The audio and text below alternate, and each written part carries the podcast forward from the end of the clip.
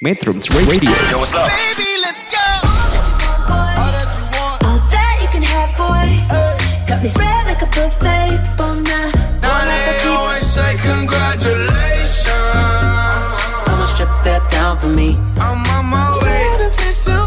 Girl, come and strip that down for me. Yeah, yeah, yeah, yeah. Metrums Radio Media terintegrasi kaum muda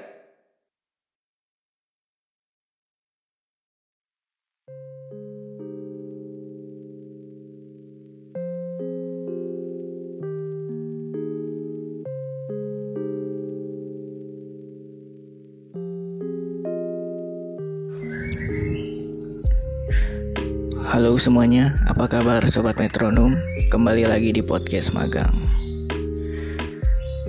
Gempuran informasi hoax seputar COVID-19 makin tak terbendung. Bermacam-macam informasi seperti vaksin membuat orang sakit Sampai COVID-19 hanya sebuah teori konspirasi rekaan Kian meresahkan.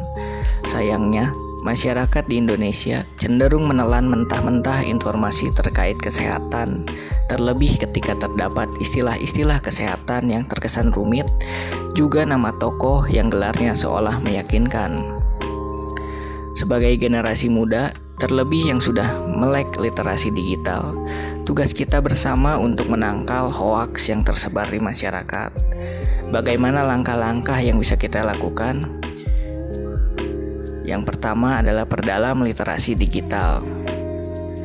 Berdasarkan data Hotsuite mengenai kondisi digital di Indonesia per Januari 2021, sebanyak 345,3 juta smartphone yang digunakan oleh sejumlah 274,9 juta jiwa penduduk Indonesia.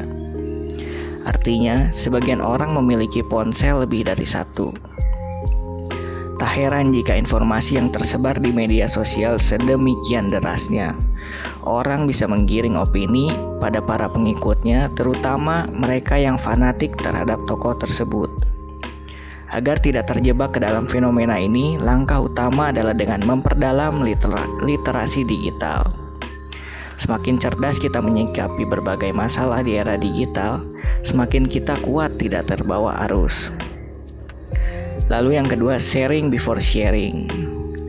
Mudahnya mendapat informasi di WhatsApp group maupun dari media lain membuat seseorang ingin menjadi yang pertama dalam menyebarkan berita. Ada rasa bangga ketika bisa menyebarkan informasi dari satu WA group ke WA group lain. Namun kita harus mencek keabsahannya dulu saat salah satu kita ikut menjadi tertuduh penyebar info hoax. Jadi, sharing informasi terlebih dahulu sebelum kita menyebarkannya. Lalu, think before posting. Media sosial dibuat untuk memudahkan penggunaannya berinteraksi dengan orang lain tanpa terhalang geografis. Pada perkembangannya, orang semakin ingin dan terbiasa menampilkan apa pun di media sosial yang dimilikinya hati-hati terhadap apa pun yang kita sebarkan di media sosial. Salah, sat salah satunya kita bisa terkena pasal UU ITE dan berujung menekam di hotel Prodeo. Berpikirlah sebelum mengunggah sesuatu, karena banyak pihak yang bisa menginterpretasikan apa pun terhadap unggahan kita tersebut. Maksud A bisa diterima sebagai A oleh orang satu, B oleh pihak lainnya, atau bahkan C oleh pihak lain lagi lalu membuat konten bermanfaat di media sosial. Mengingat banyak hoaks yang beredar, kita bisa mengimbanginya dengan konten-konten positif yang bermanfaat. Tak perlu ikut berkomentar atau menyebarkan konten negatif karena hanya akan menyebar menyebabkan konten tersebut semakin banyak dibaca orang dalam lingkaran pertemanan kita di media sosial. Lalu ambil berita dan sumber yang valid. Masyarakat tak akan mudah termakan hoaks bila lebih dahulu memastikan sumber rujukan. Sumber rujukan adalah sumber yang valid dan kredibilitasnya bisa dipertanggungjawabkan. Informasi tentang pandemi kita dapat dari akun Kementerian Kesehatan atau dari dokter, epidemiologi, peneliti yang ahli dalam kompeten di bidangnya. Bukan malah mengambil informasi serampangan dari orang yang hanya mengaku berilmu tapi tidak jelas kompetensinya.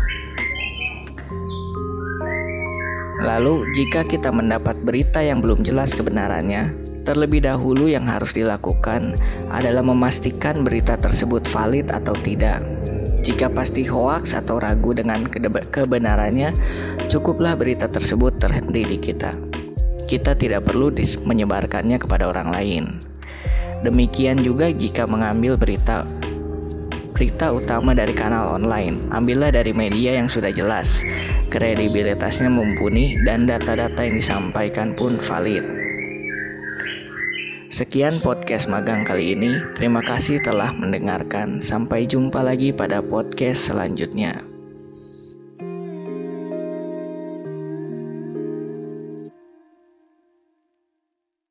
Metrums Radio Media terintegrasi kaum muda